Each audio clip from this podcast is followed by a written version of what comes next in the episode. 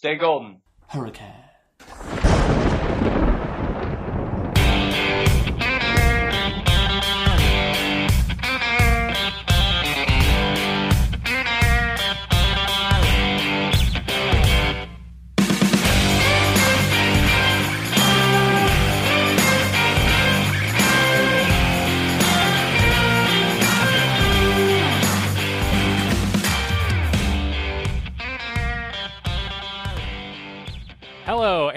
Welcome back to the Golden Hurricast. We are a weekly podcast covering Golden Hurricane athletics at the University of Tulsa.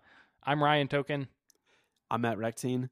I feel like it's kind of been a slow week in terms of football news, um, especially you go into like last week. It was like everything was just rapid fire, and now it seems, you know, with the the Kel- Kevin Wilson hire, it's kind of been we've hit a, a I don't know if a cool down period is the right term. I would say like maybe a media cool down. Like obviously he's done meet and greets, he's done like shows on different you know radio stations and TV station personalities around town. But as far as like any big news out of the program, I feel like we haven't. You know, like there's kind of been a uh, you know a dearth of information, if you will. And I wonder if that's you know I imagine they're doing a lot behind the scenes. Like you've got guys who are backing out of the transfer portal, but you know, not a ton happening for us to kind of analyze and talk about 100%. Uh, you know, like, oh, what a great hire, et cetera, et cetera. But, you know, and then basketball is still is, you know, rounding out the end of conference play. So, you know, it's kind of, we're just hitting that period where basketball slowly ramping up and football, which got that spike, is kind of, you know, a little stagnant as well. Yeah, definitely back to reality on the on the football side of things. Last week was super fun, obviously with the Kevin Wilson thing, and the weeks leading up to that. I guess the basically singular week leading up to that of the coaching search and the names that were popping up, and you know talking to Caden about those names and all of that, and the drama that came out of everything. Um, but now the decision's been made. Kevin Wilson is the guy. I think everybody is is pretty ready and willing to give him uh, every every chance in the world to impress him as the football coach, uh, and that's where I'm at too. So kind of feeling good. Nothing in his realm has really happened since last week. Like you mentioned, Matt, he did go on a couple shows. Um, we'll talk about one of those before, and hopefully, eventually, we'll get him on this on this podcast. Uh, but he did. He did. Um, I guess we'll start. We'll start there. Uh, he went on the Blitz 1170, and this might have been the exact day that he was hired. I think it was. I think it like, was because they had like their set up at the like press conference. Okay, gotcha. That makes sense because what what so this was Dan Hawk specifically talking to him, and what the information talked about there was largely the same kind of information that he relayed at the press conference. So nothing really groundbreaking here. He did talk about some stuff though. Wanted to cover it real quick. Um, talked about the offense. He talked about TU as a stepping stone. He talked about NIL and the transfer portal, and he talked about you know first first goals. Right. So let's go through each of those real quick. Offensively, the question was you know, how do you see the offense changing? Do you do you feel like what you have right now at Tulsa, the players that are here right now, do you think you can make something happen with that group, or do you need to bring in a bunch of players, right? And his basic answer was not really hoping that it's going to be a radical change for the existing players and the offensive scheme that they are moving out of with Philip Montgomery and into with him and whoever he uh, names his offensive coordinator and that's good. You know, I think the overarching goal here, and he said this in a couple different answers, is keep the keep as many possible TU players from transferring as as physically possible. Right. Anything we can do to reduce the amount of turnover this year, the better.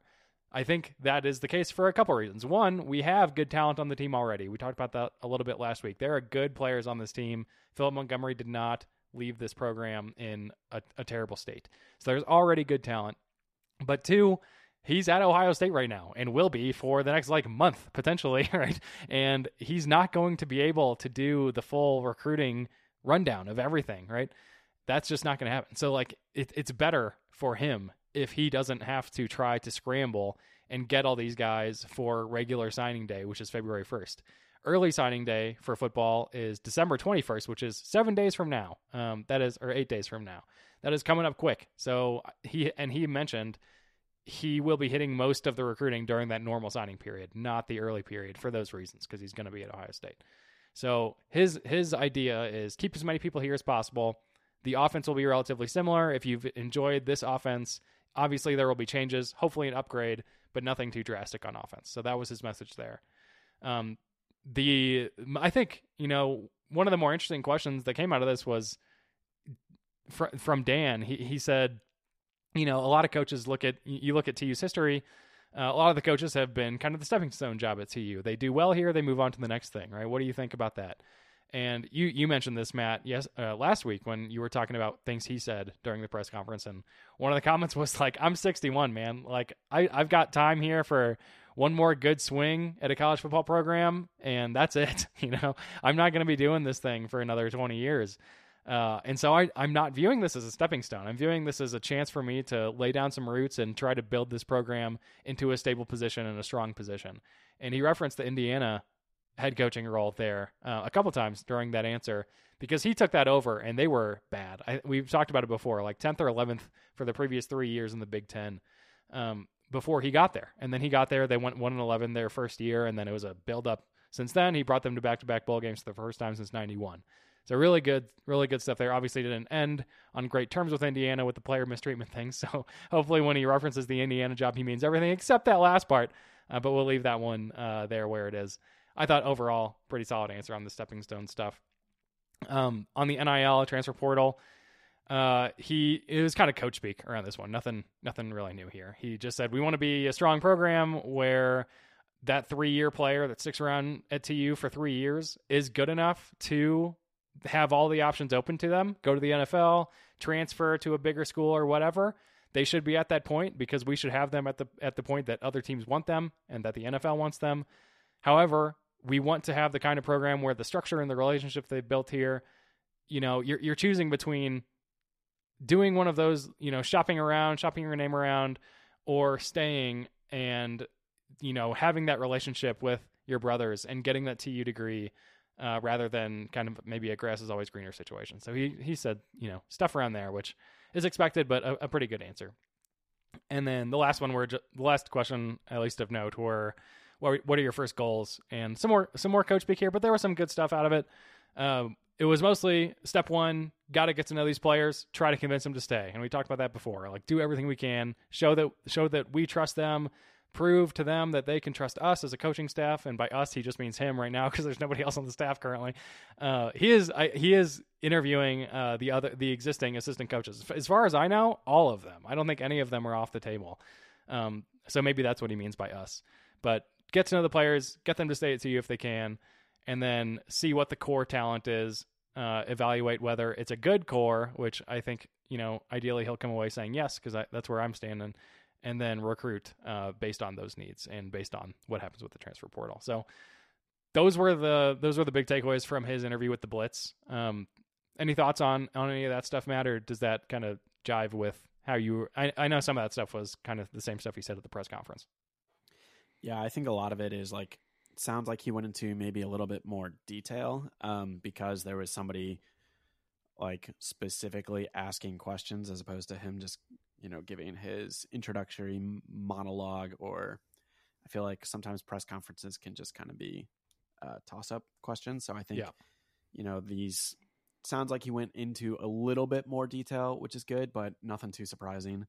Um, you know you you like to hear the idea of you know this is not a stepping stone a because he's like it's like it's not a stepping stone but at the same time i think you know it's also he's not going to be here forever kind of thing because he is 61 so whether or not he retires or something like that like i think it's what we were all expecting especially what i was coming out of that press conference is he's going to be here for you know I think his initial contract is five years, uh, and he plans on being a competitive, not a rebuilding, and then moving. Like, I think I could see this being his last college coaching job. So it's just a matter of like, how long does he want to stick with coaching? And so, yeah, agreed. And I, you know, it, it's just hard to imagine. Say he, you know, we went five and seven this season, or four and eight. Say that he, wait, it was four and eight, right? We didn't get or did the last one got us to five and seven? Yeah. Yeah. Sorry, I was thinking. Yeah. Anyway, um, so we got to five and seven this year, and it's hard. You know, he's taken over a program from that point. Say we you know, go five and seven next season or something, and then slow build like seven and five, and then nine and three after three years or something like that. Hard to see him leaving. If if a coach wants him after that, he'd be 64, 65 to be, go be the head coach at another program. At I don't. I mean, it's not impossible. People have done it. Coaches have done it before.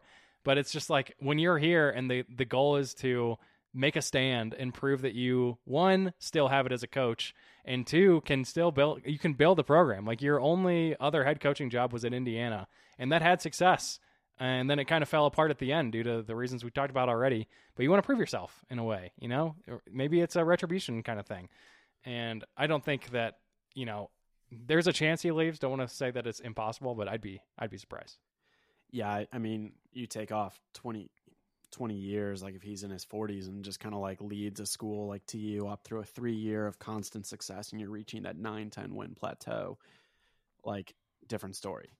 Like there was a lot of fear, I think, of Montgomery leaving after only his oh, yeah. second year, you know, when we had that 10 win season. And then I, you know, that kind of disappeared after the rebuild took a lot longer than I think anybody anticipated. And so, you know, I, I think yeah, people aren't really necessarily going to do unless I don't know. The the one way I could see it is if he takes us and it's not a rebuild and you know all of a sudden we are the Tulane of next year, you know, and we flip from going 5 and 7 to you know, we go 11 and 1 or something. We like have some at like amazing record for 2 years in a row. Mm-hmm. Different situation in my mind because then it's like you know, you don't want to hire an older coach for a rebuild. But if you can hire a coach that's like, if your system is in play and you just need to get across that step, that would be, I think, the one way that I could see like this being like somebody trying to poach him. yeah. Yeah, agreed. And that is, you know, that's a good scenario for Tulsa, right? Because if, if that happens, then you know what do we do? All of a sudden, uh, it, let's let's let's say for a second people that Kevin wanting, Wilson, yeah, people would want that job immediately too. Yeah, yeah, Kevin Wilson leaves after two years. We've got a nine-win season and an eleven-win season, right? Who are we going to go get? I'll, i bet you at that point, GJ Kinne with another two years at Texas State as a head coach, assuming he does well there, is uh, all of a sudden candidate number one. And like, I you know, I know some people thought he should have been for this whole thing, but one year as an FCS head coach, it's tough, right? And I, I get it. I get why people wanted him. We wanted him. We talked all about it. That is not who the admin was going for. They didn't want anybody that didn't have legitimate coaching head coaching experience especially like they they were prioritizing power 5 head coaching experience and i think had Kinne just had a couple more years he would have been number 1 and i think he's still very much on the table going forward um, not to look too far ahead out of Kevin Wilson, but just playing this scenario of we do so well that he he moves on or something after two or three seasons, then all of a sudden, you know, Kinne's back on the table, Marion's back on the table, depending on what he does in the next couple years, stuff like that. And I think that's kind of like what Tulsa fans are want or expect out of a coach. You know, not saying that Wilson is going to be that, but you know, I think a lot of TU fans like the idea of like you, you get you get the term stepping stone. I like stepping stone. I've talked about this. I talked about this with Haith, like where I didn't like that we lost that stepping stone like feel uh, mm-hmm. Uh, you know, because you had Danny Manning like came in and then went, and it's like we made an NCAA tournament with that, and then you know we just had Haith for eight years, and it all just it kind of seemed to get stagnant. And then you look at like other co- football coaches in the past. So, you know, to me, I feel like being a stepping stone program is not a bad thing in any way. Like you generally get one to two great years every cycle, which I feel like is I don't, I don't know. I, I'm happy with that. Yeah, there's there's really no getting away from it, right? At a school like TU, and I know we are getting better financially, and we're in a decent, we're in a you know pretty good conference these days, and all of this stuff. Commitment commitment to athletics is is better, but you know, if an Ohio State or an Oklahoma or an Arkansas or you know one of those comes calling, you know who, who's going to stop you? Nobody at Tulsa is going to be able to you know match that. So there's nothing stopping it. The thing is, whether you call it a stepping stone or not, what that coach needs when they come through Tulsa is the drive, just like the the grind of what a what the traditional stepping stone coach has, right? Usually a younger guy trying to make it in the industry, right? And they are doing everything they can to move up the ranks. And that's fine with me. You know, like you're saying, totally do it. Just have the energy, put the work in, make it happen, and then you deserve it. Like, go on, do it, do your thing. The thing is, like, and you can get that same energy with a retread coach. It's not impossible. It's just harder, right? They're generally older guys. A lot of times they have proven themselves elsewhere, and maybe something happened where they had to move down or whatever. Uh, but I don't think that's the case with Kevin Wilson, right? He got kind of booted out of Indiana due to his player mistreatment stuff, not due to anything that was happening on I guess the player mistreatment stuff was kind of on the football field. But in terms of the record and like the performance on the field, that was not going in a downward trend. That was looking good.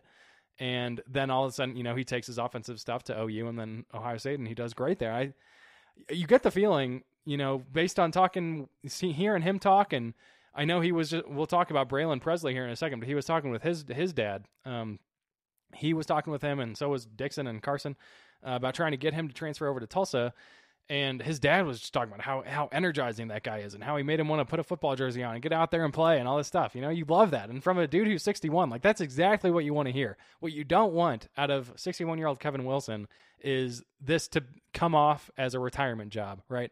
I just wanted to be a head coach again before before, you know, riding off into the sunset here, right? And that, you know, he's a coach. He knows what to say. Maybe he's just hiding it really well, but that is not the feeling you get when you listen to him talk. So I'm encouraged. I think he does have the drive, despite him being a, you know, quote, retread. I think he's got that energy that you're looking for when you want those kind of stepping stone level style coaches. You want the guy to come in full of energy, going to do whatever it takes to win. Yeah. Agreed and he's on fire. You know, you look at um, he's got a couple early wins. We talked about Braylon Braxton already. That happened last week, and then uh, yesterday, um, Monday, Malachi Jones, wide receiver, announced he's staying. Uh, he he brought himself out of the transfer portal. Those are two huge wins right off the bat. Those are both two redshirt freshmen who have already contributed big time to the Tulsa program as young guys, and to have them coming back after a coaching change that sets and those are both like leaders among the younger guys and even the the larger football team at large in general right? So you get both of those those guys back. That's sets a precedent for the team i hope that's to get people fired up to either stay and not put themselves in the portal going forward or more or even more of them who are already in there to reevaluate and, and potentially come back as well. So extremely exciting. The other one on top of that i mentioned him already braylon presley. He is the new name on the block. Um, he's at oklahoma state right now he was a running back at Bixby.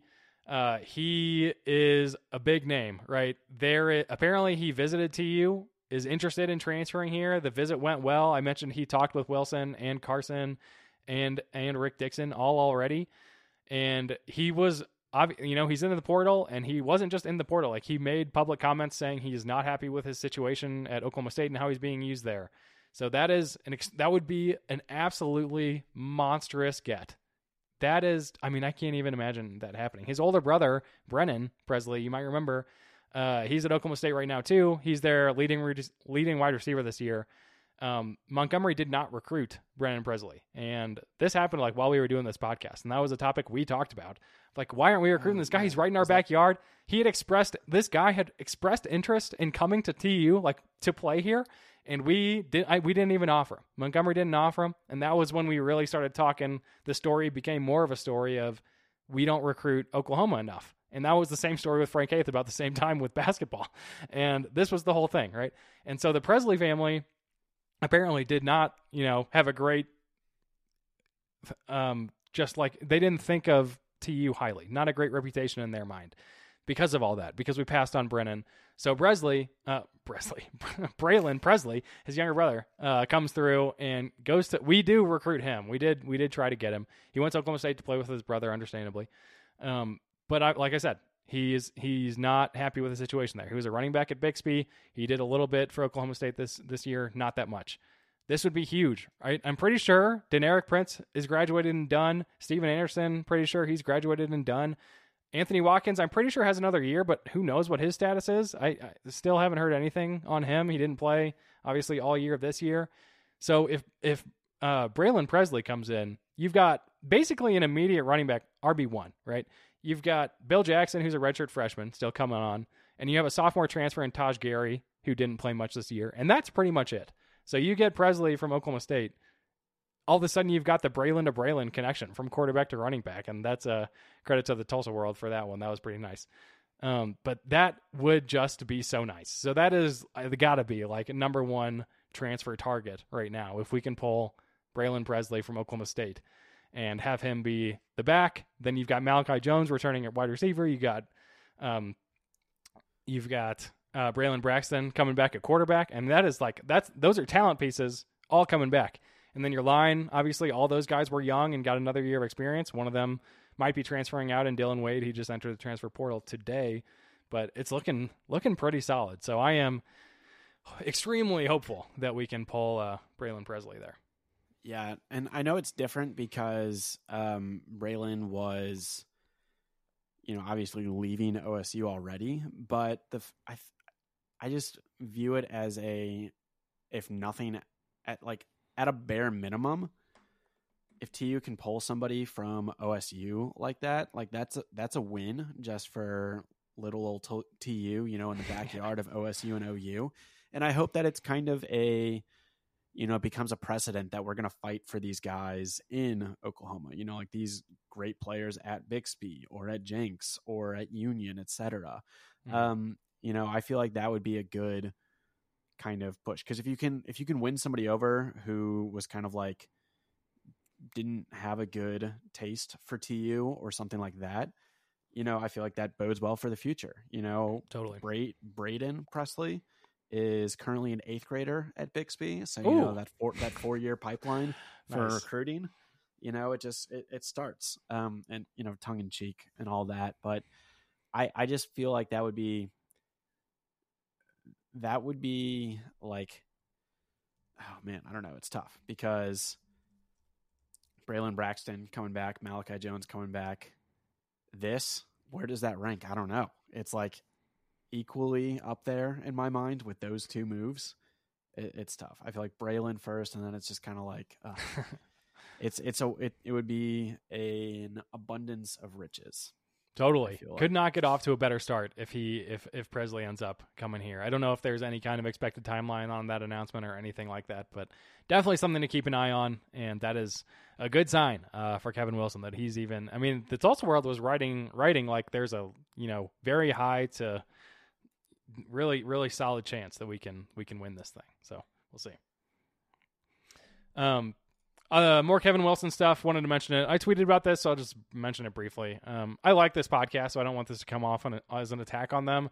But the Underdog Dynasty podcast, I listen to them a lot. They do. They're the ones. They do a bunch of weird ones. They have the overarching Underdog Dynasty, Dynasty podcast, but there are like sub podcasts under that, but they all come into the same feed. So Dan Morrison and Emily Van Buskirk do the Underdog Dynasty like AAC edition uh, of that podcast, which comes out once a week, but along with there's like a Sunbelt and a Conference USA version of it as well.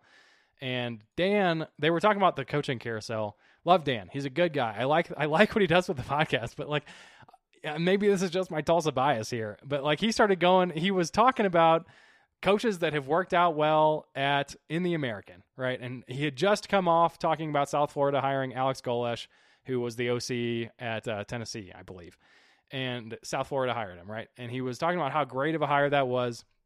He like I put on Twitter an audio clip of him saying like, uh, you look at the offensive coordinator. at, Who, where, what was Tom Herman doing before coming to Houston? He was the OC at Ohio State. What was uh, Scott Frost doing before he came to UCF? He was the OC at Oregon, right? And then he literally like the next sent, and he he was like, you know, OCs at programs that have explosive offenses, they usually work out in the American. And that's how he ended. And the next sentence was, okay, on to Tulsa. Uh, Kevin Wilson, bad hire. it's like horrible hire. I was like, what? Where does this? Please connect the dots for me here. And so his argument, you know, he said bad hire, and then he explained himself. He didn't end it there. Um, but his first point was 26 and 47 at Indiana, right? Okay, you know, that's just not, it just doesn't work for me. Look at Indiana look at their football history. Three winning seasons since 95. They like like I said, we we talked about it already on this podcast again. Wilson brought them to back-to-back bowl games the first time since 1991. Three winning years since 95. That is not a place you go and win, despite the kind of head coach you are in the Big Ten. It's just not going to happen. So that I, mean, I don't. Yeah. I don't if you, any, regular matchups against Ohio State, Michigan, Michigan State, Penn State. Like that is not. It's very different than what you're going to get in the AAC. Yeah, and you're you're Indiana. It's just it's just not gonna. I mean, I'm sure there's a way to do it, but nobody has been able to crack that nut. You know, in forever, basically. It's just hard. So that was number one. Number two, uh, he was obviously upset about the you know player mistreatment. He called it abuse of players, which he then said was kind of harsh wording. Maybe not that. Maybe not that. But um, yeah, not going to defend that one. That's not good. And it seems like he has turned that around. haven't heard any. You know that that never heard about that at Ohio State in his six years there um, after the Indiana stuff. So should be fine. Uh, and then he starts going down the whole thing of like, oh yeah, GJ Kinne took Texas State over you, and Odom uh, Barry Odom took UNLV over you, and those did not happen. That like, like we have I don't want to say the you know the stupid term of sources, but like people we are talking to that know the stuff, that is not what happened, right? Kinne did not pick Texas State over us. We were very obviously targeting coaches that had Power Five head coaching experience. GJ Kinne and Brendan Marion were interviewed for the job, did not make the finalist list. And so Kinne moved on, took the next job. That was Texas State. That's how that happened. Odom did make it further. He was in that, I don't know if he was a finalist, but he was certainly made it way further down the road. And we just didn't give it, it wasn't, that wasn't the number one choice, right? And I think we made that clear to him that Wilson was number one and we wanted to go with him. Yeah. The only other thing Odom, was Odom wanted the job way like way more than we wanted him, is what it seems like. Yeah, nobody wanted. yeah, I, I think I put that on Twitter. It was just like nobody wanted. No, no. Ellie's Tulsa fan on Twitter, our little sphere, uh, was talking like, "You guys are crazy. Odom's great." No, nobody said that. Everybody, nobody wanted Barry Odom. And then the last point was uh, literally saying he's the only one they could get, which is just, oh my god, that is just a. You're just saying that if you just like like to hate on TU, that is absolutely not true. it's just not the case at all. And I get like a lot of the people we talk to that are like college football people that have podcasts and write blogs and stuff. They all listen to the Split Zone Duo podcast, which I understand is a big popular college sports podcast. That's fine. And they did not like this hire. That is not the end all be all of like what makes a hire decent or not, right? It just feels like everybody's repeating the same stuff they heard on Split Zone Duo just because one person said it and they feel like they're a knowledgeable source. Just do some digging on your own. Give it a shot. I promise you it's not that bad of a hire. If we, you know, go 0 and 8, 0 and 12 over the next, you know, we don't win a game for the next 3 years and also Kevin Wilson is abusing players in his spare time, then yeah, sure. Then I'll obviously eat my words and I'll shoot you an apology Dan Morrison and Split Zone Duo guys. Uh, but that is I, I you know, I obviously I don't think that's going to happen. Uh, so yeah, wanted to address that one because it, it made me mad on a happy Sunday Sunday afternoon, uh, and kind of uh, got me going. So there you go. Uh, okay, let's see. Anything else on uh, on Kevin Wilson, Matt? I, we probably won't talk about him. We're pro- as, as we, you know, the podcast goes on, getting going to get more into basketball, like in the coming weeks and months. Obviously, basketball season gets going. Um, like I said, we want to have him on the show. So if that happens, obviously we'll be talking all about him. Um, but until then, I mean, it's going to get into basketball stuff here soon. So any any last Yeah. thoughts before we kind of switch gears? Uh, I don't think so. I guess it's just kind of um, curious again, and I don't know if there's anything to talk about. Like, but when are we going to hear? You know, coordinator announcements, coaching Mhm. hirings, things like that. You got to expect that's kind of because you know those positions are so vital to recruiting in general Totally. um, not only recruiting you know new players into the program but i feel like you know recruiting your own guys because a lot of the guys on the team had relationships with old coaches et cetera et cetera so you know i've got to wonder if that's coming down soon or you know what the expectation there but you know again not really anything we could say other than pure speculation and i'm sure we'll talk about it more um, down the road and i imagine probably have rick was talking to me about wanting to come on sometime in january so i'm sure we'll be talking to him again not all right. before you know before too long um but yeah no nothing about kevin wilson i i do just like the idea and we were kind of you know you talking about the um underdog dynasty kind of stuff and just like you know AAC coaches. It I just kind of wanted to highlight that like it is insane how many new coaches or like both in schools that are staying but also like the new schools coming in. I feel like so many coaches are like new now and it's just wild and I just want to kind of gripe for a second about uh, you know Coach N at uh, Navy getting fired.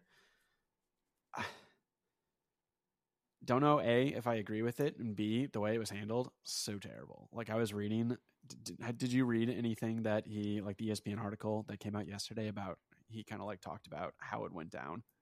No, absolutely not. And you should send that to me Oh. because I didn't even know that existed.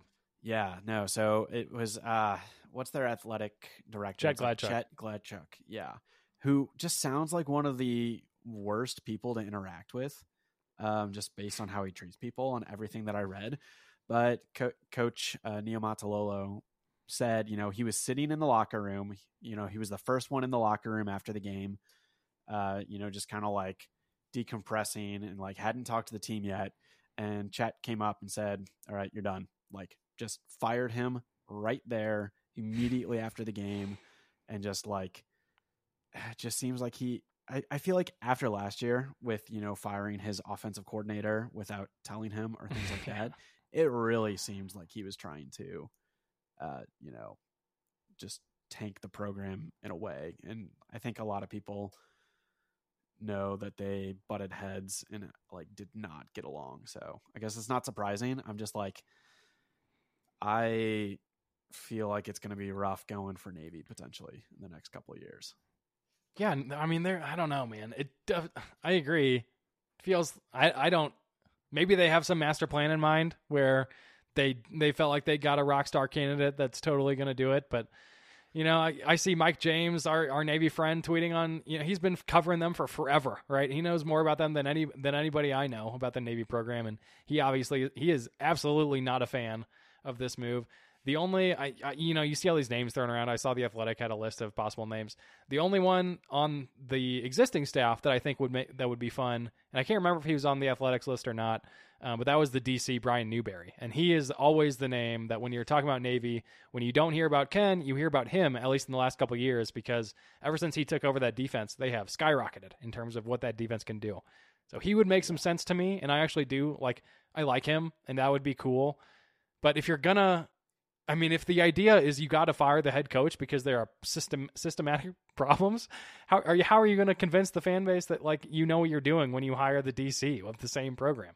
So I don't know. I mean that that maybe is a decent move. Like it might end up well if they end up making that. It just logically doesn't really connect for me. I, yeah, I, I feel like it's just you know you kind of expose yourself that it wasn't really a system systemic issue. It was kind of a it, that just makes it seem like a control issue at that point.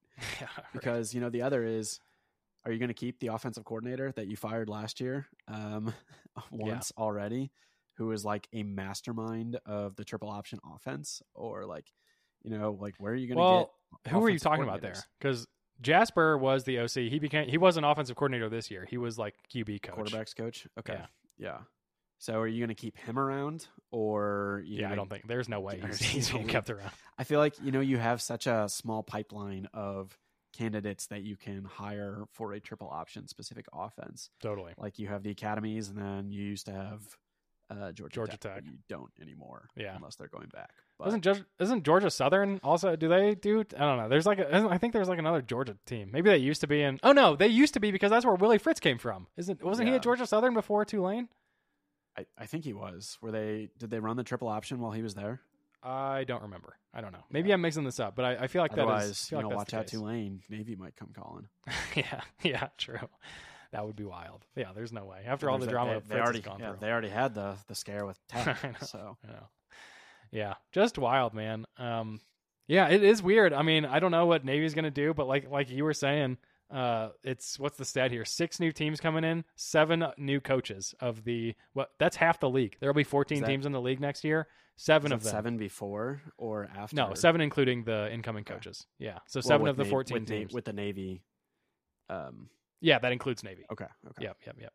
Um, just wild. Gonna be obviously you got three teams leaving, so the the whole like complexion of the league changes so dramatically after this season. It's gonna be really weird.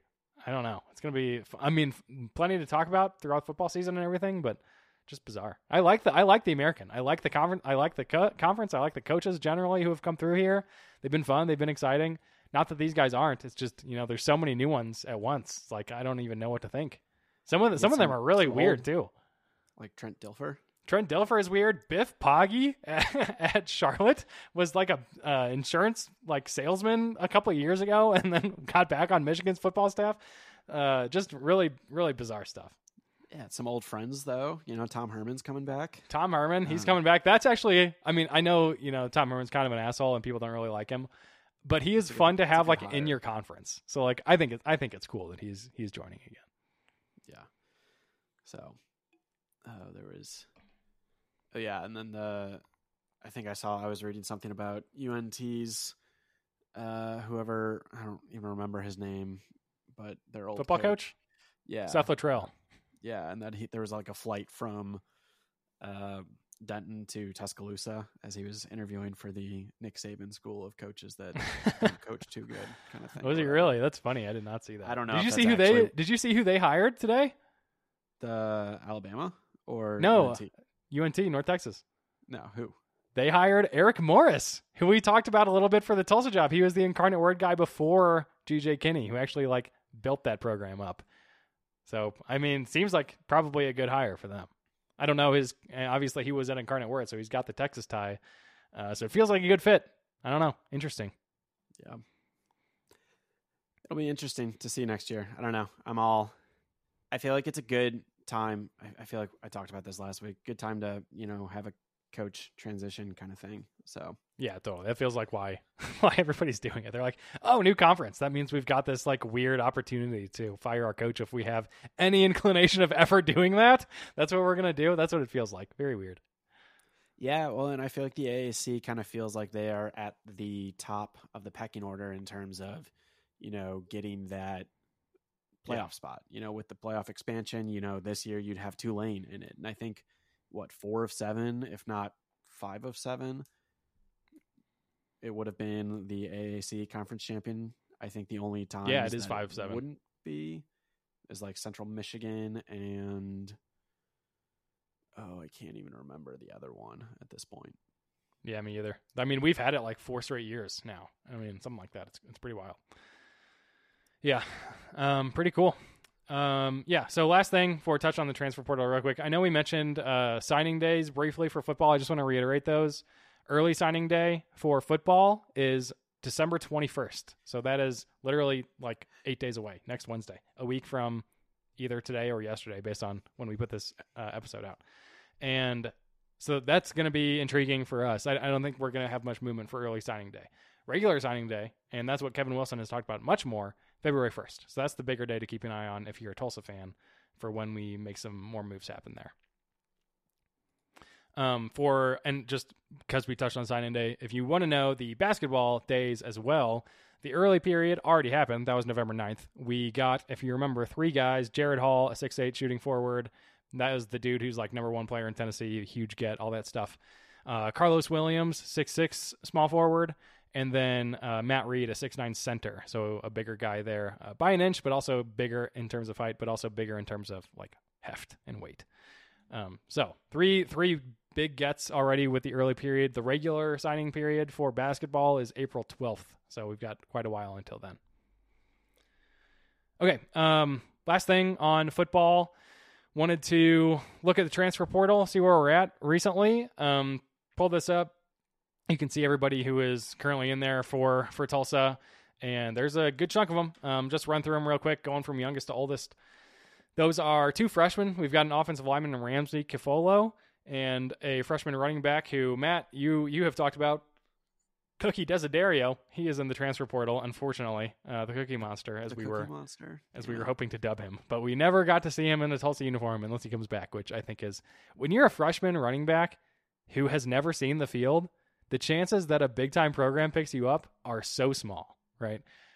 So there's a very strong chance. I mean, I don't blame him for putting his name in there. That's like Kevin Wilson talked about this too. Put your name in, see what happens. You know, nothing, nothing wrong with that. You got the coaching change, all this, but it's just a tough situation when, when you're a when you're a freshman guy who didn't get any game time. So we'll see what happens with the freshmen, but two of them in there. Um, sophomores, also two of them. Uh, Dylan Wade just entered his name today, starting offensive lineman for us. Got a ton of Power Five offers right off the jump, uh, including from Phil Montgomery's new spot at Auburn. So interesting there. Would not be surprised if he winds up going to play for Monty again. Um, the other sophomore is another offensive lineman, Chris Akbaragani, and I think he played a little bit this season. Offensive line, never paying as much attention to, unfortunately, so I don't know that for sure, but pretty sure he saw a little bit of time. So there you go with them. Uh, we have three juniors in there. Those are corners Kenny Solomon, punter uh, Lachlan Wilson, and safety Kendarin Ray. Uh, they've all been in there for a little bit now. Haven't seen any movement on them yet. Uh, Ray is tied to some Arkansas rumors. So we'll see um, if that ends up happening. I had a friend who is very involved with the athletic department over there say they have cooled on him. So maybe he'll come back to Tulsa if Arkansas doesn't actually shoot him an offer. We'll see. Um, but he's got another at least one year of eligibility, if not two. Uh, Lachlan Wilson, Kenny Solomon mentioned both of those guys. Lachlan, it seems like people think he's going to go to Cal. Honestly, that would be kind of cool. I mean, I wouldn't blame him. Uh, he's from Australia, you know. I don't know if he has any tie to California, but like, you know, you want to go see America? Go go check got, out California. He's got the long hair. He's got well, actually, he That's cut it. Remember? Oh, yeah, Yeah, he got He rid of that can- mullet. He but can it- grow back. he can get it back for Yeah. And I, I feel like Lachlan was a one of a like of those three. He was the latest, like or the yeah the most recent to go in. And I feel like guys who put their name in the portal after the Kevin Wilson hire, I feel like are less. I am less confident that they will come back. I don't. I don't Yeah. know if I'm not like confident, but like to me, it's like okay, you saw the the higher you probably talk to the coach, and so it's like these those ones are. I'm like, okay, they're yeah they're they're gone, kind of thing. Most likely, although like when you've got Kevin Wilson saying things like two of the two of the players, like, hey, you know, check it out, go go for it. I, I totally understand. Just like give us a reasonable chance of coming back. Then I'm I even after he's the coach, if those are the words he's saying, I don't blame anybody for putting their name in. But I, I agree, it's less likely that they come back than the guys who immediately after Phil Montgomery got fired put their names in. Now they've gotten to talk to Wilson and they're already coming back. I do think the more players that like start coming back, like Malachi yesterday and all this, that's if we have another like big one like that, or if Presley announces for Tulsa or something happens in that direction, the likelihood that some of these guys stay is obviously higher because that's momentum, right? So hopefully something like that does that does go down. Uh, the last two still currently in the portal were seniors, two seniors, Anthony Goodlow and Davis Brin. Um, not sure. I saw a rumor for Anthony Goodwill, Goodlow, but I can't remember what school that was tied to. So I'm not going to have a guess there. And then I have no idea where where Brin might end up. Um, lots of options. I mean, he's obviously got the Texas ties. I'm sure he kind of wants to stay somewhere close to there. Oh, you know what? Just popped in my head. Goodlow, Goodlow was also tied to Oklahoma State. Uh, people were rumoring that happening along with Justin Wright, who's already who's already uh, decided on that one. But Brin, I'm sure there's rumors out there. I just haven't seen him. Not sure where he's at. And that's everybody that's currently in there. Everybody else has either returned or already made their decision. Those are Justin Wright, who has already decided he's going to Oklahoma State, and then uh, the guys we already mentioned, Braylon Braxton, the quarterback, and Malachi Jones, uh, the wide receiver. Cool. Okay. Um, yeah, briefly, last thing. I know we already talked about it, but Phil Montgomery. I think this this was over the past week, so I don't think we talked about it uh, last week during last week's podcast. But he has a new job. He is the new offensive coordinator at Auburn, where he will be the OC for their new head coach Hugh Freeze, coming over from Liberty. Kind of weird situation. Hugh Freeze is a not a great dude. uh, Just like in general, his reputation. You know, he got in trouble at the the big thing came out of his tenure at Ole Miss, right? One, it was like started off. It was just like a double duo of bad things happened to him in, in a row, uh, or not happened to him, but he did bad things twice in a row. It started off with recruiting violations, got in trouble for those. Um, all this drama came out. They the admin like the current Ole Miss administration tried to blame the previous administration and their head previous head coach Houston Nutt, saying that all, all that stuff happened during his tenure. Houston Nutt then like counter sued them for defamation and all this, so they started looking into it while they while while Houston Nutt in the previous administration was looking into what Hugh Freeze was saying and try to counter sue them. They found even more dirt on Hugh Freeze, which was that he this was the bigger story. He used his work phone, his work phone to call an escort service. And like they found the calls and it there was like a trend of this happening over months and months from the work phone and that obviously blew up and then he was essentially forced to resign or be fired. Um, and so he resigned from Ole Miss and among all of that stuff. That was a while ago. He took some years off uh, got back into coaching at Liberty after a few years um, doing nothing or whatever he was doing and uh, you know did did well at Liberty. They went ten and one a couple seasons ago, eight and five last year, eight and five or something again this year, um, and now he's taking the Auburn job. So, you know, generally, I don't know the guy personally, obviously, but you know, not a great looking resume when you're coming off of some of that stuff. Uh, but hey, I'm happy for Phil Montgomery. That is a good job. Being offensive coordinator at Auburn, that's good. I mean, I don't know what they're going to pay him there. I mean, it could be more than he was making it as head coach at, at Tulsa. For all I know, I don't know. Maybe that's totally wrong. Um, I don't know. I, I don't know at all what a school like Auburn pays their OC. I can find that out right now. It's public school, but I just don't know off the top of my head. Uh, but good for him. I think it's a good it's a good landing spot. Um, doesn't have to move too far. Still in the South. Still knows the area. He's the, also the quarterbacks coach there, which I feel like he's gonna love. And he's like obviously he's a good offensive coordinator. What he did at Baylor was awesome. What he did here for some years was awesome. And I do think he can have success when he just focuses on the offensive coordinator side of the job, right? Rather than having to be the head man and run everything and play and call the plays. I think that was maybe just too much uh, on his plate. And I think if you narrow that back down to just offense and let him do his thing, would not be surprised if if they do really well. Okay. Um, all right. That is everything on football. Uh, you good to move to basketball here, Matt? Yeah, I was just looking up the uh, the previous uh, AAC coach to go from head coaching position to offensive coordinator at Auburn. Um, immediately, like from a head coach in the AAC to OC at Auburn. Not head coach at A. So he went head coach at AAC, bigger job, fired, Auburn. Oh, Chad Morris. PB. Yeah, Yeah. That was just like in my head while while you were talking about it. nice. That is funny. No, I didn't think about that at all. That's a good. That's a good call. Uh, yeah. So basketball, one and one last week. We'll start with the men. We'll get to women after this. Uh, one and one last week on the men's side. Unfortunately, lost to number 202 in KenPom, Detroit Mercy, and then beat number 282 Central Michigan. So two Michigan teams coming home to the Reynolds Center, and we come out of that with a one and one record. Obviously, should have had a two and zero coming out of that. We were better than both those teams, um, at least in terms of KenPom, and I would argue just in terms of talent on the team. Detroit Mercy's got some good players. Uh, that one dude, Antoine Davis, was like the NCAA, one of the NCAA's leading scorers of all time. We talked about him in the preview last week, uh, but he was not their best player in this game. Their best player in this game was Gerald, Gerald Liddell, and he absolutely just smacked us. 27 points, 12 rebounds. Four of those were offensive rebounds for him, and three block shots. Just couldn't stop that guy. Uh, and he he's what did it to us. We lost that game 76 to 72 and it was back and forth, you know, a lot of the game, but it was it came down to rebounding again. I mean, this is, you know, Eric Konkol talked about this. Kind of a trend. We and he mentioned he, what his quote I think was our first shot defense is very good or like good enough. It's it's good, right? The problem is we give up second and third shots way too often, and that's a problem. And those second and third shots, they're coming off rebounds, which means you're you're usually shooting them right next to the basket, which means they're usually going in. So obviously not what you want. Rebounding still a problem. Um, the plus side here, Bryant Selebangue, double double in this game. 17 points, 10 rebounds. Half of those were offensive rebounds. Awesome from him. Also, we didn't turn the ball over as much in this one as a team, just 11 turnovers in this game, which is perfectly satisfactory. Unfortunately, almost half of those, again, were from Anthony Pritchard, who just, he had a bad game over just in general. It was not a good one from him. Four points in this one from AP, five turnovers, like I said, two for six from the field despite 33 minutes played.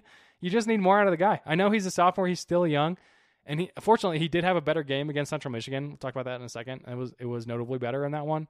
But man, I mean, you're playing 202 Detroit Mercy. That's not a team you should be turning the ball over five times against when you're the starting point guard. And I know he's he shows that he's got the talent. I you see it. You watch him in person. He's clearly he's got the swagger and the the clutch plays in him. But this some of the stuff, man, it's just it just kills you.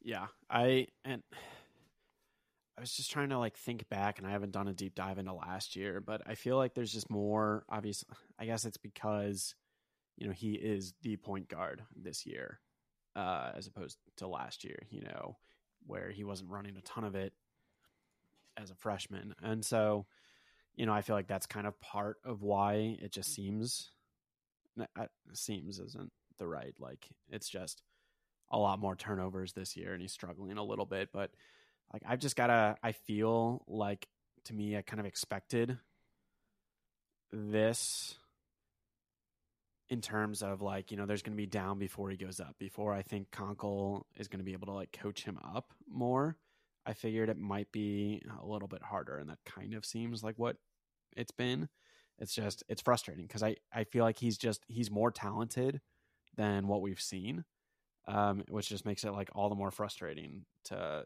see him struggle at this point Yeah, and it, he he makes good plays. You know, it's just the turnovers. I don't know.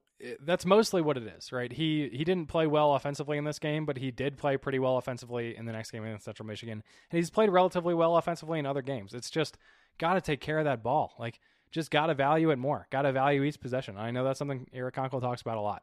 So I'm with you. I, I you know I still think he will end up being a, an extremely good player for Tulsa in the long run was just hoping for a little bit of a bigger jump off the bat here with some of the weaker non-conference games. But yeah it's not going to get easier. Like we get into conference play, and every team is way better than some of these teams. So, uh, it's, except for East Carolina, they're not they're not that good What?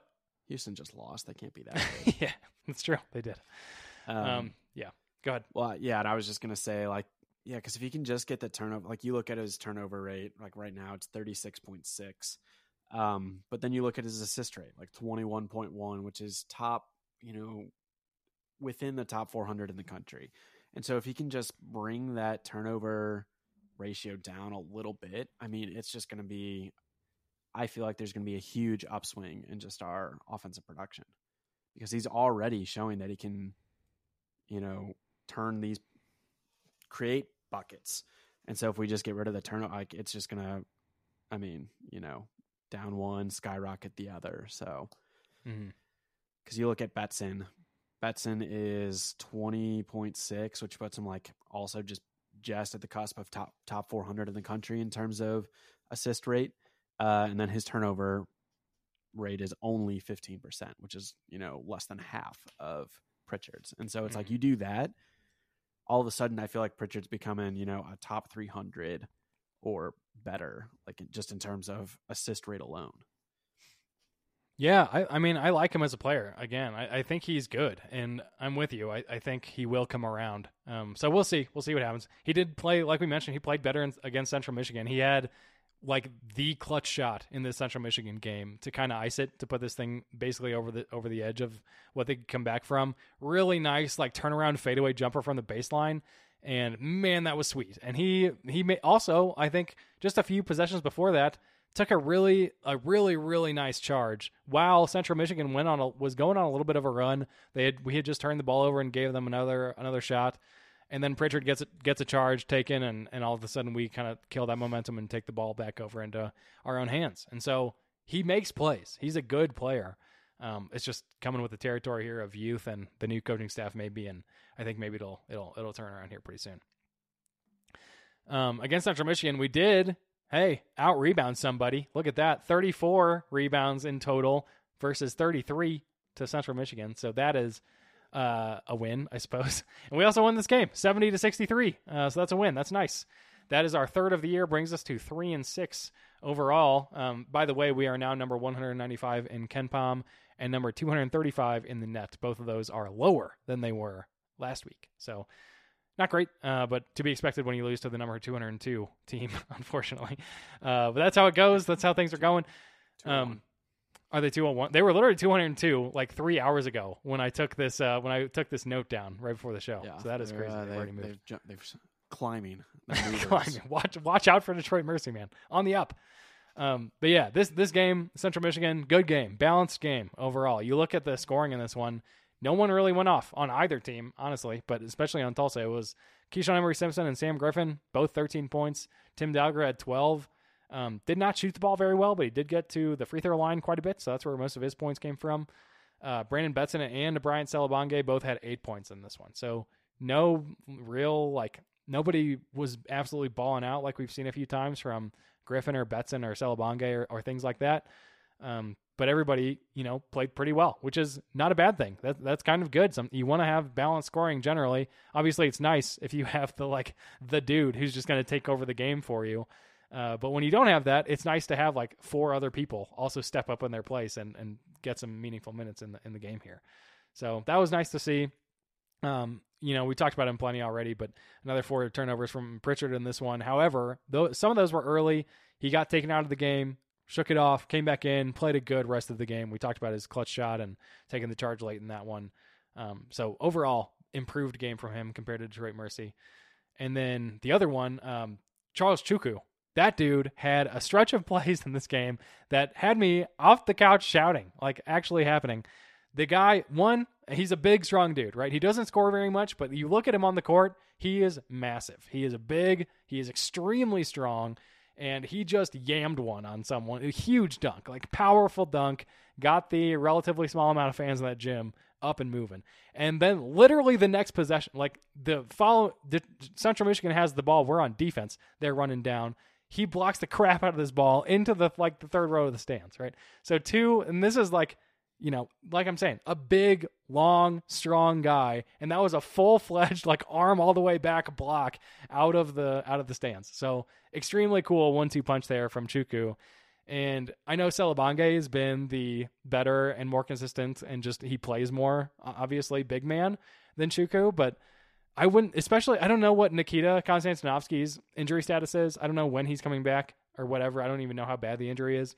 But if he's out for longer and Chuku keeps getting a little bit better over time here, we'll see. I, I, bet we'll see a lot more of him because he didn't play that much in this game, but he had some pretty good minutes in this. And so hopefully, you know, hopefully, hoping we see some more like that. Tim Dalger, by the way, also monstrous dunk much earlier in the game in this one, uh, but some but some fun stuff out of this game.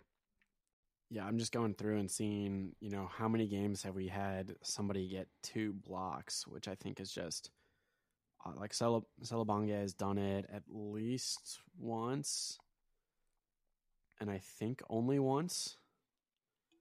And so, I mean, I just yeah, you look at a stat line, Chuku. Chuk, so I always thought it was Chukwu, but it's Chuku. That's how I thought before hearing announcers say it, but literally every announcer says Chuku, and they usually get like a list, like a piece of paper with the pronunciations next to their name. And so I have changed to saying Chuku because I think that's right.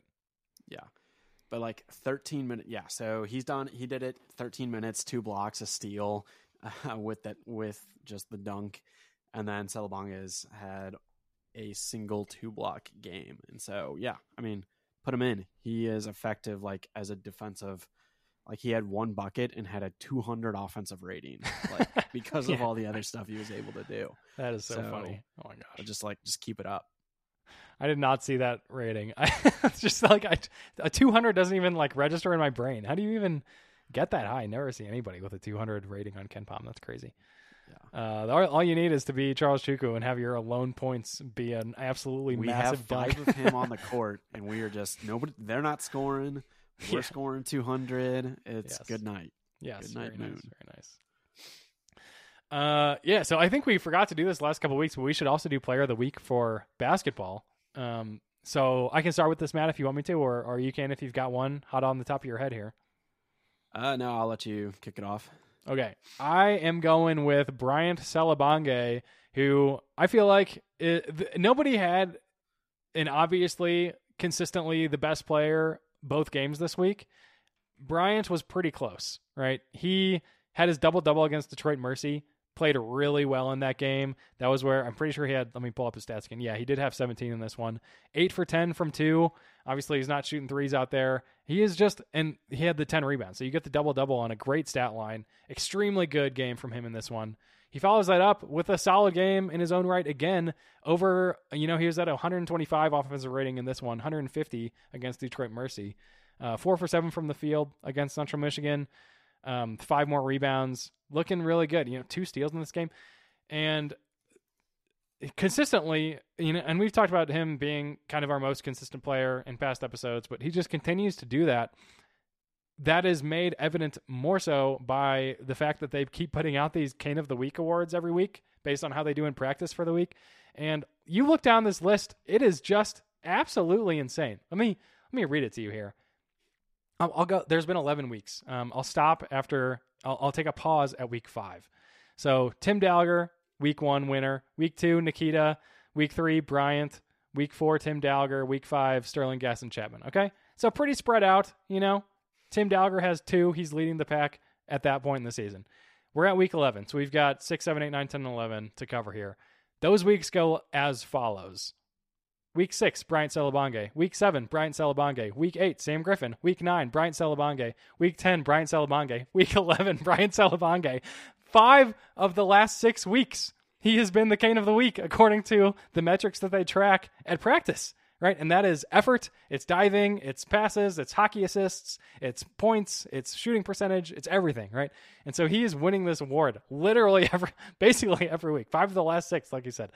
Uh, that is just insane. So I, you got to give it to him after this stretch of uh, Cane of the Week award wins, and he looks like it. The guy, he's just a good player. He's not extremely great on the defensive side of the ball, and I think you know he probably knows that.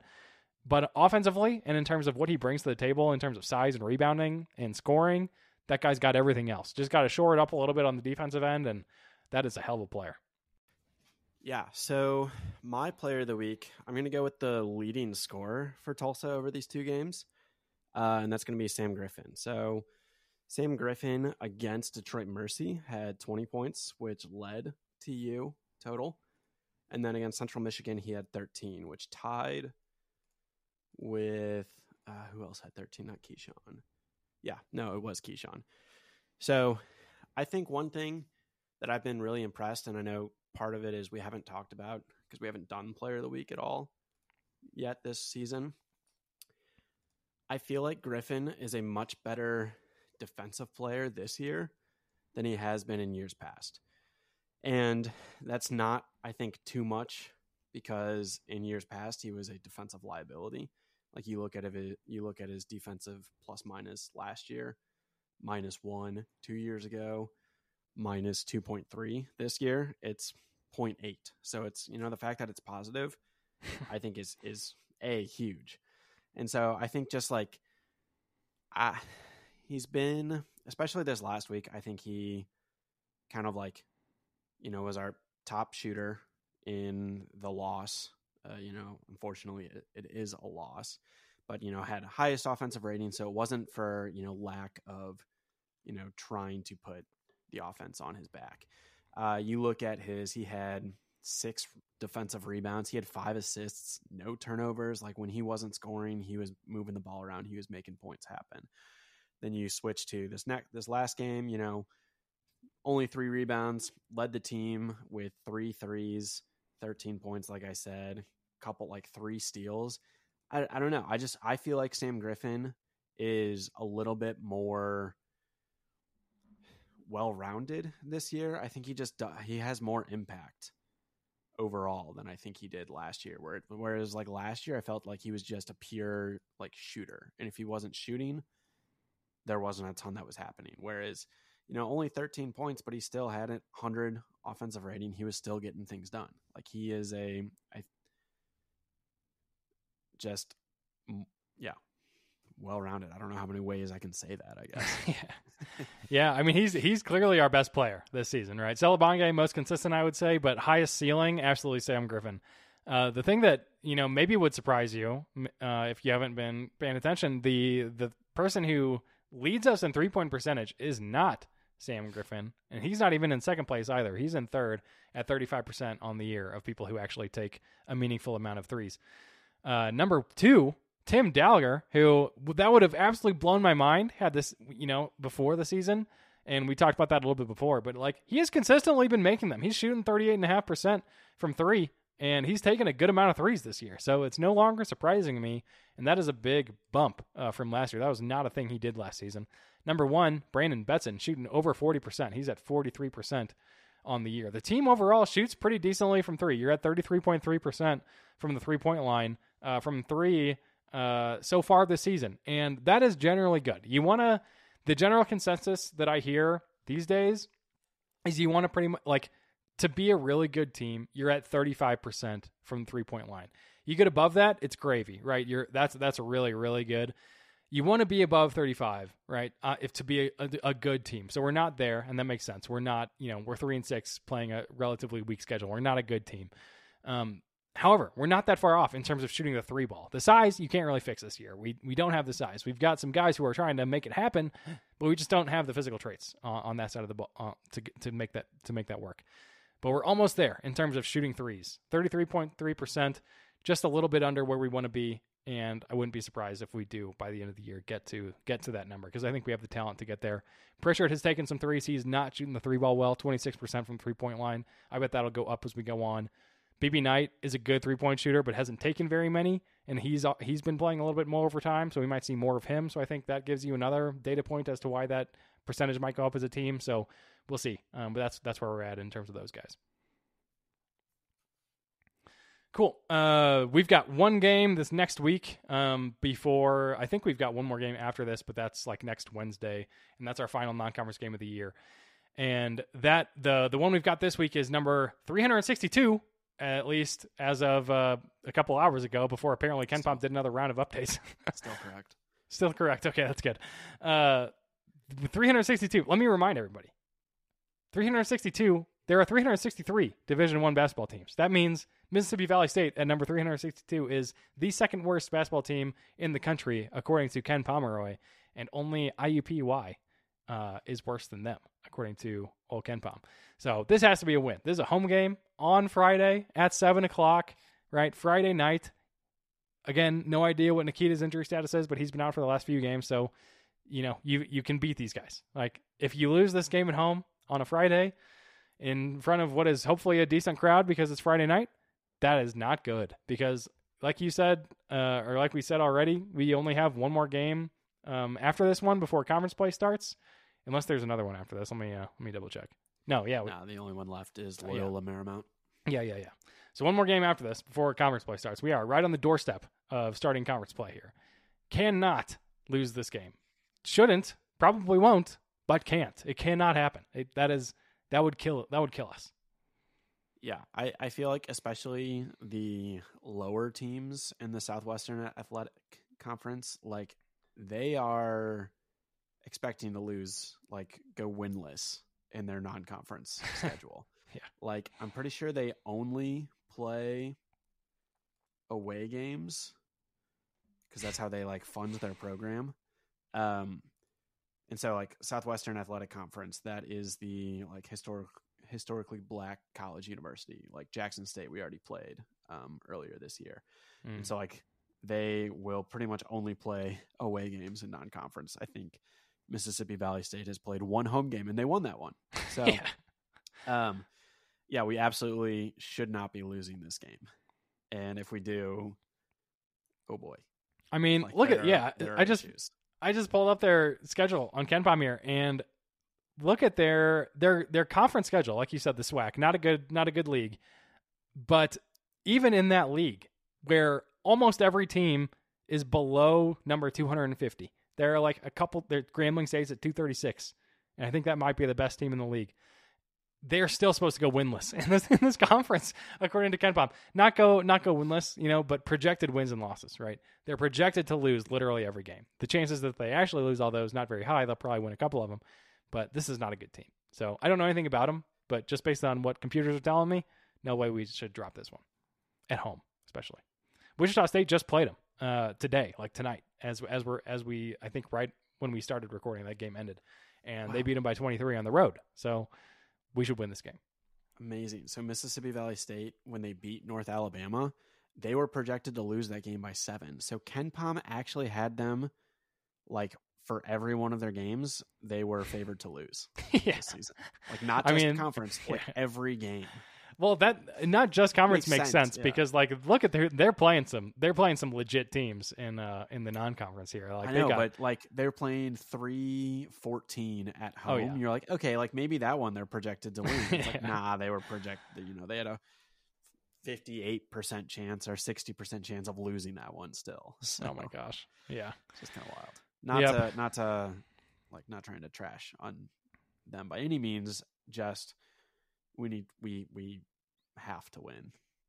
Yeah, no, no doubt about it. So don't know much about them, uh, but that should be a win for sure. So that should put us at four and six going into Loyola Marymount, and uh, we'll see what happens from there. I, again, conference play starts on December 28th, and that is unfortunately against uh, now num- well what what is still number one in the AP Houston, who just lost but is now number two in KenPom Houston, um, and that'll be a tough tough kickoff to conference play. Mm, yeah, it's at home. I'm not worried. We always beat Houston at home. It's true. except last year.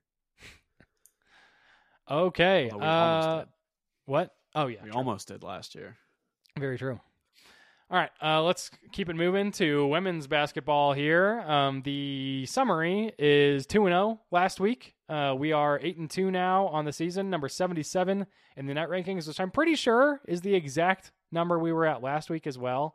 So Uh, no Ryan, movement in the net. It's it's changed since your last note. When I What checked, we were we were 74 in the net rankings. Uh, oh, like currently, you just looked at it. Yeah, yeah. Damn, how is everything changing within like two? I literally took these notes two hours ago. I don't know why they change. Maybe they change literally after every game. I would have, exu- have assumed it was just a um, in the morning kind of thing. I know KenPom does it like every game, you know, or at least every, you know, they they update that stuff very often. I figured the net being like more tied to the NCAA would do it like once a week or something. That is, Yeah, I, I see our current rank as 73 actually. Oh no, no, no. I see us at no. I still see us at seventy seven. What are you? Where are you looking? On D1 women's basketball net rankings. Oh, I know what happened. I have a I have the net? I have the net bookmarked. I have the net rankings bookmarked, but it has the Doesn't in the top date. in the top left you set the date and it has that date bookmarked on my net. Oh my gosh, that's so frustrating. How do I set it to just so I just want it always to be the latest. because you're literally looking at the same one. Is that what we just discovered? Yes. No, that's what I'm saying. I was looking at last week's net rankings because that's what my bookmark is. Gotcha. Oh my gosh, that is Uh, that's infuriating. How do I how the hell? How do you I need I need to change refresh the page. No, refreshing the page does nothing. It just reloads the date. Yeah, I, I don't know then. Oh well. Anyway, that means I got uh that means I definitely got our uh our our men's net ranking wrong too because I guarantee you that same thing happened. It did. I'm on I'm on December 5th. So let's go to the 12th. Where are we at in the in the net for the men? Live update. 236. What did I say? 235? 232, I think. No, I said 235. Just look back my notes. Okay. So we have dropped one spot over the last week. Um, God, wow, that's so annoying. I'm gonna have to remember to. Do, I'm just gonna have to unbookmark it so I look it up fresh every. God, that sucks. Anyway, uh, yeah, back to women. Um, we are number 74 in the in the net rankings, Great. not number 77 73. and eight and two overall. Uh, two and zero last week, beat number two hundred ninety. I mean, all these numbers are wrong. Don't even listen to any of my numbers because these are all based on a week ago's rankings. Anyway, we beat a bad Prairie View A and M team, and we beat almost an equally bad Central Arkansas team.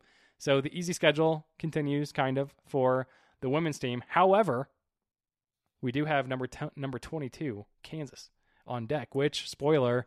That is where Maya Mayberry's younger sister, Wyvette, transferred to in the offseason. So we are going to have a Maya Mayberry showdown versus her younger sister, Wyvette Mayberry, against a ranked Kansas team when we are 8 and 2. That is awesome. I will definitely be watching that game. Very excited.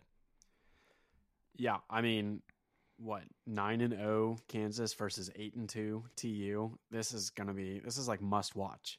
So I will absolutely be turning in.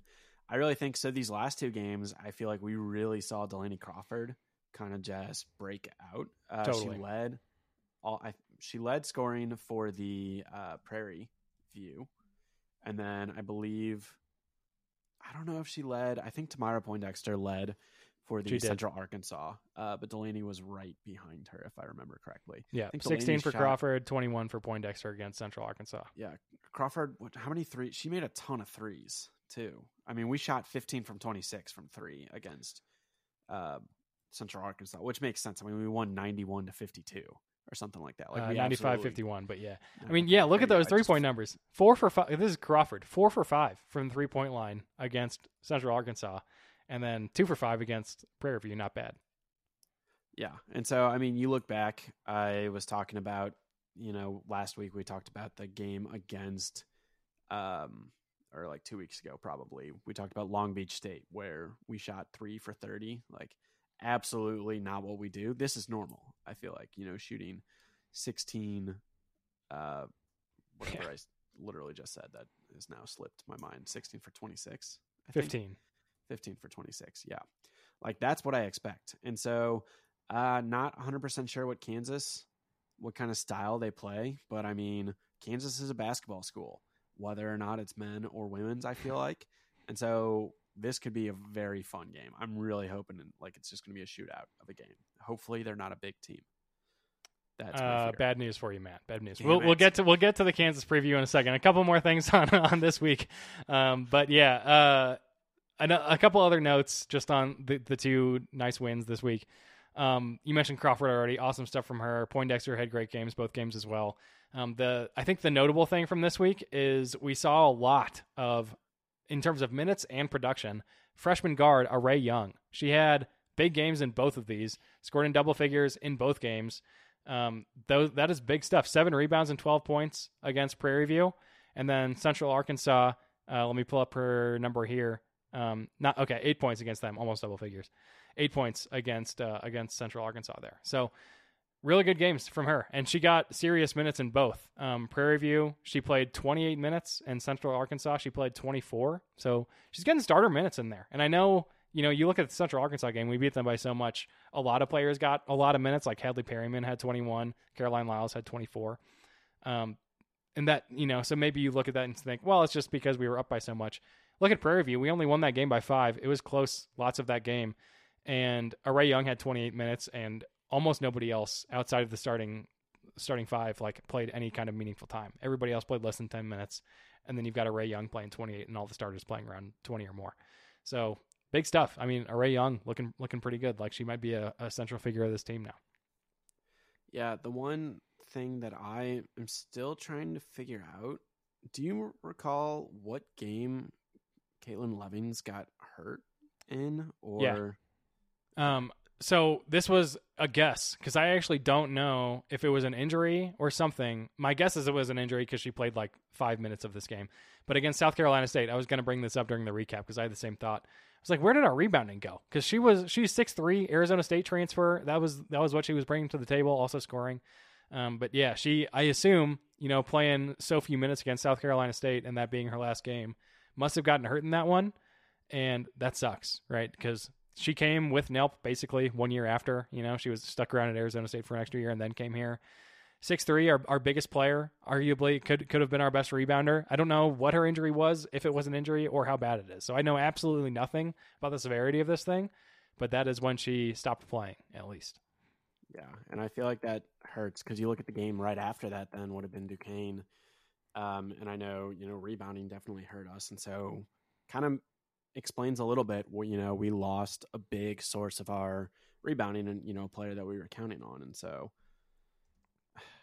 as much as like that might explain part of it, unfortunately. Yeah, true. Uh, okay, um, player of the week. Uh, do you want to start with this one for the women's side? Sure. Yeah. Um, already mentioned her name, Delaney Crawford. Uh, talked about you know she shot lights out in uh, a game and just took over the Prairie View, and so you know I think she was already you know, you look last year, she was one of our two freshmen, like all AAC freshman team. Uh, was her and Poindexter, mm-hmm. and so you know to see the combination of like I think she had been kind of a little quieter in the start of the season, just with non-conference, and then you know I think just kind of exploding on the scene these last two weeks, especially. I mean, leading this leading the team in scoring with this roster is you know you have got to be a good player. There are a lot of scorers on this team, and so you know 19 points on two of five, seven rebounds, um, five assists. Again, like led the team in assists, led the team in points. Like so, you know, you combine the two, led the team in points made and points created. So huge performance against Prairie View. And then you look at, you know, Central Arkansas, five for seven, uh, not that's yeah, five for seven from three. Um, yeah, right. Why am I four for five? I don't. Where, where did I get the five from seven? I don't six. I combined the six from seven overall with the four from five, and then did whatever. Nice. Uh, yeah. So four for four from five for three. Uh, tied Maya May. May, May it's like eleven o'clock my time. I'm yeah. sorry. Okay. Uh, you know, tied Maya Mayberry for uh, most threes in the game, second most points on the team. Again, five rebounds. Not as many assists this time, um, but you know, everybody was just generating their own points this game, and we we had a 21, a 16, a 14, a 12. Like so many people were playing, and I mean she did all of that in 19 minutes. So Yeah, I don't have much to add. I, she she certainly looks like the player of the week to me as well. So I'm going with her too. And not only did she lead the team in scoring that game, but she is the second leading scorer uh, on the team right now uh, overall, like for through the whole season. Temira Poindexter is at number one, scoring 15 points a game on average. Delaney Crawford right behind her at 11.2. Maya Mayberry right right after her at 11.1. So those are your top three. And Crawford is a sophomore, right? Just like Temira Poindexter, our two leading scorers right now, both sophomores. Maya Mayberry, Maddie Biddle, the older guys, you know, they're they're doing well, but the two, at least in scoring percentage, um, th- those two are sophomores, which is pretty cool. Temira Poindexter's three point percentage way down so far this year, twenty five percent uh, from three so far. She shot thirty two percent um, last season. So we'll see what happens. Uh, but looking pretty good uh, in terms of the team in general, and especially the younger the younger players. yeah, I'm Okay. trying to see just how many points we score on average a game. Oh yeah, I guess yeah, 76 and holding our opponents to 57.1. Like that is Nice. a, almost a 19 point scoring margin. damn, yeah. That is awesome.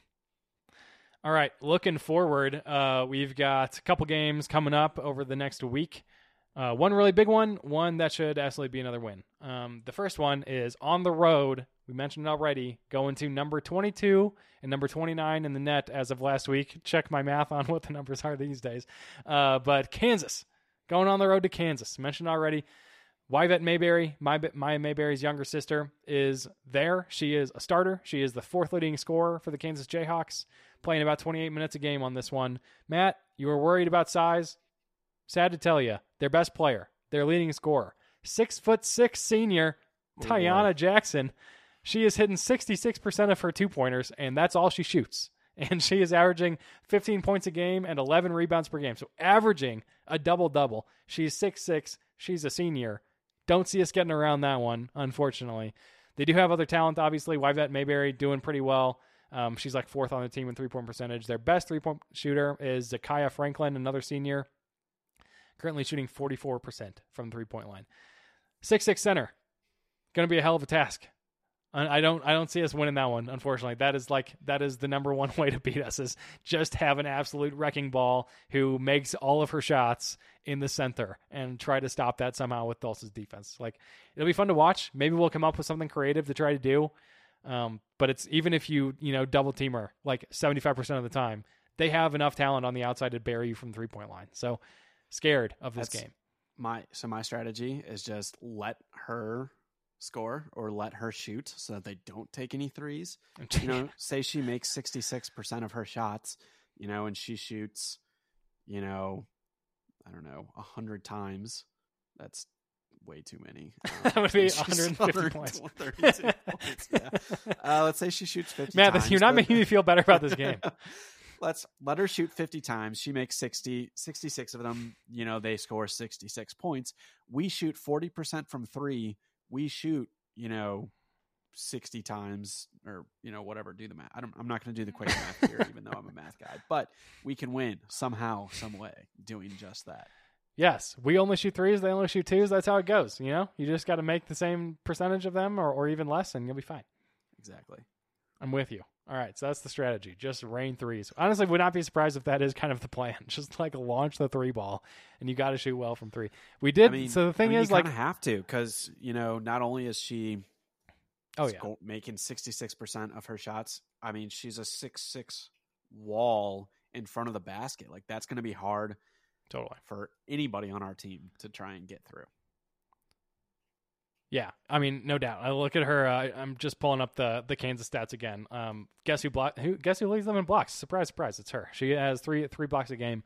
Would not be surprised if she gets quite a few uh, against us. So definitely scary. Um, I mean, you. I was hoping sometimes we will have a bad shooting game, and then we'll come back and we'll just light the net on fire from three, and that's like to an extent kind of what happened this past week. We shot 28% from three point line against Prairie View A&M came back and almost shot 60% from three against Central Arkansas. Kind of hoping it would have gone the other way, so it'd be coming off the bad shooting game going into Kansas and arguably, you know, make the argument that maybe we'll bounce back and light them up. Uh, so we just got to get two in a row now. So there you go. So that'll be a tough one. Kansas is going to be a tough, tall task. Um, that is what what time is that game? Let me pull up the schedule again. Uh, uh, uh, uh, Kansas game is out on Friday at 6 p.m., which I think that's probably showing my time. So my guess is that Friday at 5 p.m. Um, or 7 p.m. Uh, Central Time. So there you have it, and that is at Kansas. Uh, it is on ESPN Plus. So if you do have ESPN Plus, which you should as an American Conference person, you can watch that game. You can go straight from watching that game to then watch the men's game right after because I think the men play at eight, so you can Nice. you know just double screen it. double screen it for uh, a half, and then you'll be good to go. Yeah, cool. Uh, we do have one other one other game um, coming up this week. That is a home game versus Northwestern State, who is much, much, much worse uh, than Kansas. They are one of the worst teams in women's college basketball. Don't know anything about them aside from that, uh, so that should be another win. But I don't really have anything else to say on that game. uh, we do have one other at their- non-conference game after after Northwestern State. That's Texas Southern, and then they also get into conference play after that. I am currently looking at the women's basketball roster, or trying to for Northwestern State, just to Why is see that? what their Oh, size? is. yes, Northwestern State, by the way, um, I can tell you how how much they've jumped in the last week because I have a note on their last week. They were number 330 in the net last week. Live as we speak, uh, with the current information, they are number 299. So quite a jump in net rankings for Northwestern State over the past uh, seven days. they do have a six six center. We're playing two six six centers in the same week. What in the But- hell? Yeah, but she is a freshman, so Okay, good sign. Good sign. That's Yeah. good. and then their their next is like um six three. So okay, Nice. All right, we can handle that. I'm sure, especially since they're number 290 whatever in in the net. So should be good. Should win that game. Kansas is the big one, obviously. That'll be a fun one. oh, they play in Natchitoches. That's where uh Oh yeah, Brandon Rochelle. yeah. Yeah, how did he? Uh, I'm trying to think how you actually say that city. It was that's how I always said it, but he says like I think it's just like Natchez. It's or uh, it's like it's it's like two syllables, but it looks like it should be four. Alright, okay, we're gonna have to do like the the UConn um whatever thing we did back in the day. I don't. mm, I'm vaguely There, remembering. there, what- there was like a city where we listened to it over. oh and over again. yeah. Oh yeah. What was that? okay, so there's here's how do locals pronounce it? Uh, Nacogdoches. Nacogdoches. Natchitoches. Natchitoches. That's what it was. It was. Natchitoches. Yeah, there's Natchitoches or Nacogdoches, but I think Okay. most of them pronounce Natchitoches. Yes, that is what that is what I've heard him say. So that is that's how I know it. Funny. I don't remember what the UConn thing was. We got to figure that out. I know. It was like, where do UConn women's basketball arena? Or it's like, where do they play? Is that what it was? It was where their arena is. No, because the arena's in stores. It's like Yeah. women's basketball tournament. It was like some tournament in like Maybe it was like the AAC tournament in like 2017 or something. AAC women's basketball tournament 2017. All right. We're checking.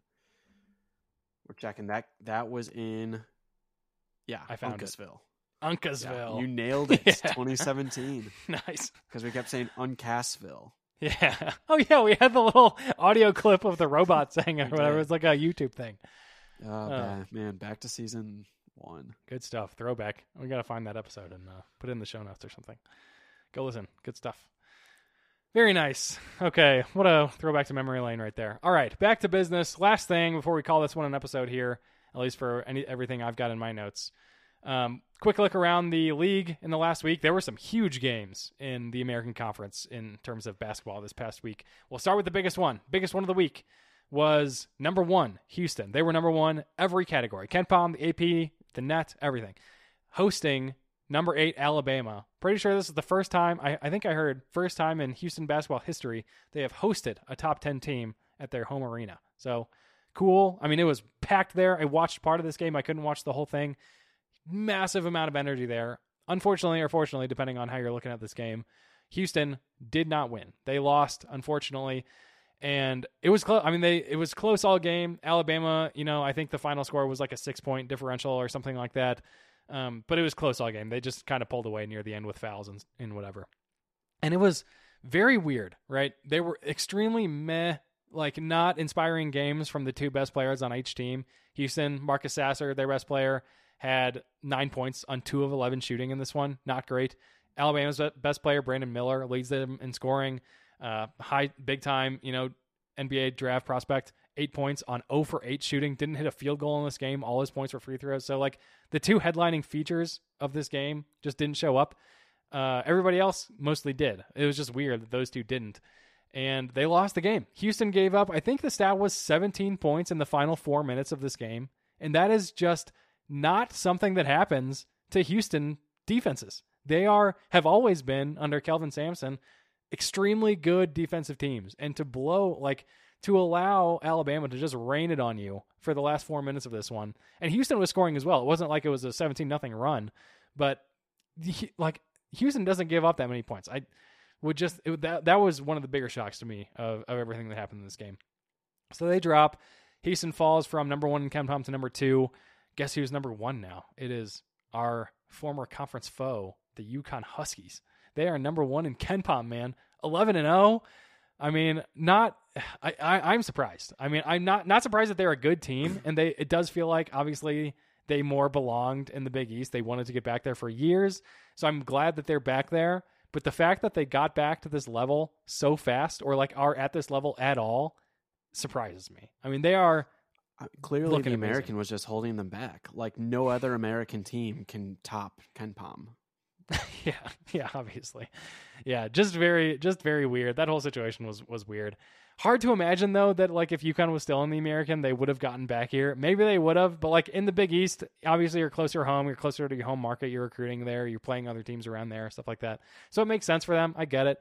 But it just this happened faster than I would have thought, for sure. That they like they look they look amazing. So there you go. UConn. Yeah, the Huskies, Huskies taking number one. It is unfortunate. Agreed. Uh, so that was the biggest one of the week, no doubt. Um, the other ones were that were notable. SMU playing TCU, always fun. I don't know if they also call it the Iron Skillet in basketball. I'm sure they do, probably. I don't know, maybe not. Um, but SMU lost, unsurprising. I just wanted to bring it up because that's a rivalry game. But SMU um, is still very bad. Cincinnati lost to Xavier in another rivalry game, the crosstown shootout there. Close one, 80 to 77. Cincy was up a lot of this game, Probably should have won it. Uh, would have been a nice win for Wes Miller there, but couldn't pull it off. So Cincinnati loses that rivalry to Xavier.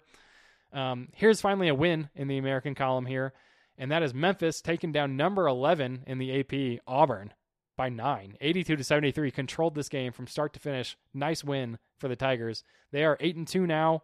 Wins over number 11 KenPom, headlining win of. Oh, did they lose tonight? I forgot they they were so that they were playing Alabama. Three point loss. They almost followed up the Auburn win. Damn. Going on the road and beating Alabama, but they that would have been insane. Yeah. The, what was the final? 91 88. 91. oh my God. What a high score. Jesus yeah. Christ. Yeah, that is second, wild. Second half, both teams had 55 points. Oh my God. Yeah. Oh my gosh. Yeah, that game was happening. It, it was probably still happening while we were going at the beginning here. Um, I forgot. So eight and three now, Memphis Tigers. Man, that is. I mean, not surprising because Alabama is hot right. They're they are looking really good. Um, obviously just beat Houston at their home court, but man, I mean Memphis right there with them. So it's like Houston, Memphis. Man, looks like looks like they're going to be the clear, you know, probably conference championship game at the end of the season this year. They are both looking really good. So Memphis eight and three. Um, they've got wins over Auburn and like six top 100 KenPom teams. They have not played an easy schedule to get to the eight and three record. They are genuinely a good team. So, you know, Penny Hardaway is annoying and kind of weird, but he's got a good team this year, and they are very old. I think we talked about it before. This is the first time that they haven't relied on like at least three freshmen in their starting lineup. Almost everybody is a big, like a senior or a junior, and some of them are transfers, so like new to the program, but they're not new to college basketball, right? That makes a difference, and that's what yeah, that seems like was the missing piece it's nice when you get the tran- like the best player in the conference to transfer to your team. yeah, yeah, man. I saw uh, Ja Morant was tweeting at Kendrick Davis. Um, so whenever I mean that that's that's pretty sweet to get uh, that going. Yeah, so they're obviously they're looking really good. So yeah, lost to Alabama, not surprising, um, but cool that they played it close and, and made that a game. I'm sure, obviously, they would have preferred the win, but solid effort from yeah. them. Well, and it's Um, obviously it's it's the Frank Haith effect. Like they're so good this year because Frank Haith joined the staff. True. I sometimes forget that he's there, and I'm probably going to forget until again until we like do the preview of the Tulsa Memphis game, and then I'm like, oh my god, we're gonna be watching him on the sideline, like sitting over there. Uh, it's gonna be weird. Oh well. That was pretty much it. Uh, the only other one I had was Wichita State playing Mississippi Valley State because we play them this coming week. Um, but we already mentioned that they won by 23 uh, in that one, and that was it. So fun week in AAC basketball, and I think we got some other big games coming up this week too. So it should be another fun week. But that is all for that, and that is all I have in my notes. So unless Matt, you've got anything else, we can wrap it. Nope, nothing from me. Okay, awesome. We will close it down there then. Thank you everybody for listening to the show. Make sure if you're not already, follow or subscribe to the podcast wherever you listen to your podcast. While you're doing that, drop us a rating and or a review while you're there. It really does help if you do that.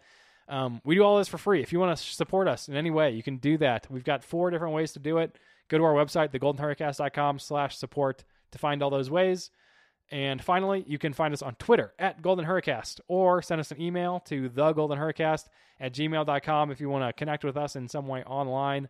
That is it. Thank you again, everybody, for listening, and we will talk to you probably next week. It's getting close to Christmas time. We'll see. We'll see what happens. I'll be, uh, eh, yeah, we could probably do over the weekend. But yeah, anyway, sorry for the uh, the distraction there. We will probably talk to you next week. Stay golden.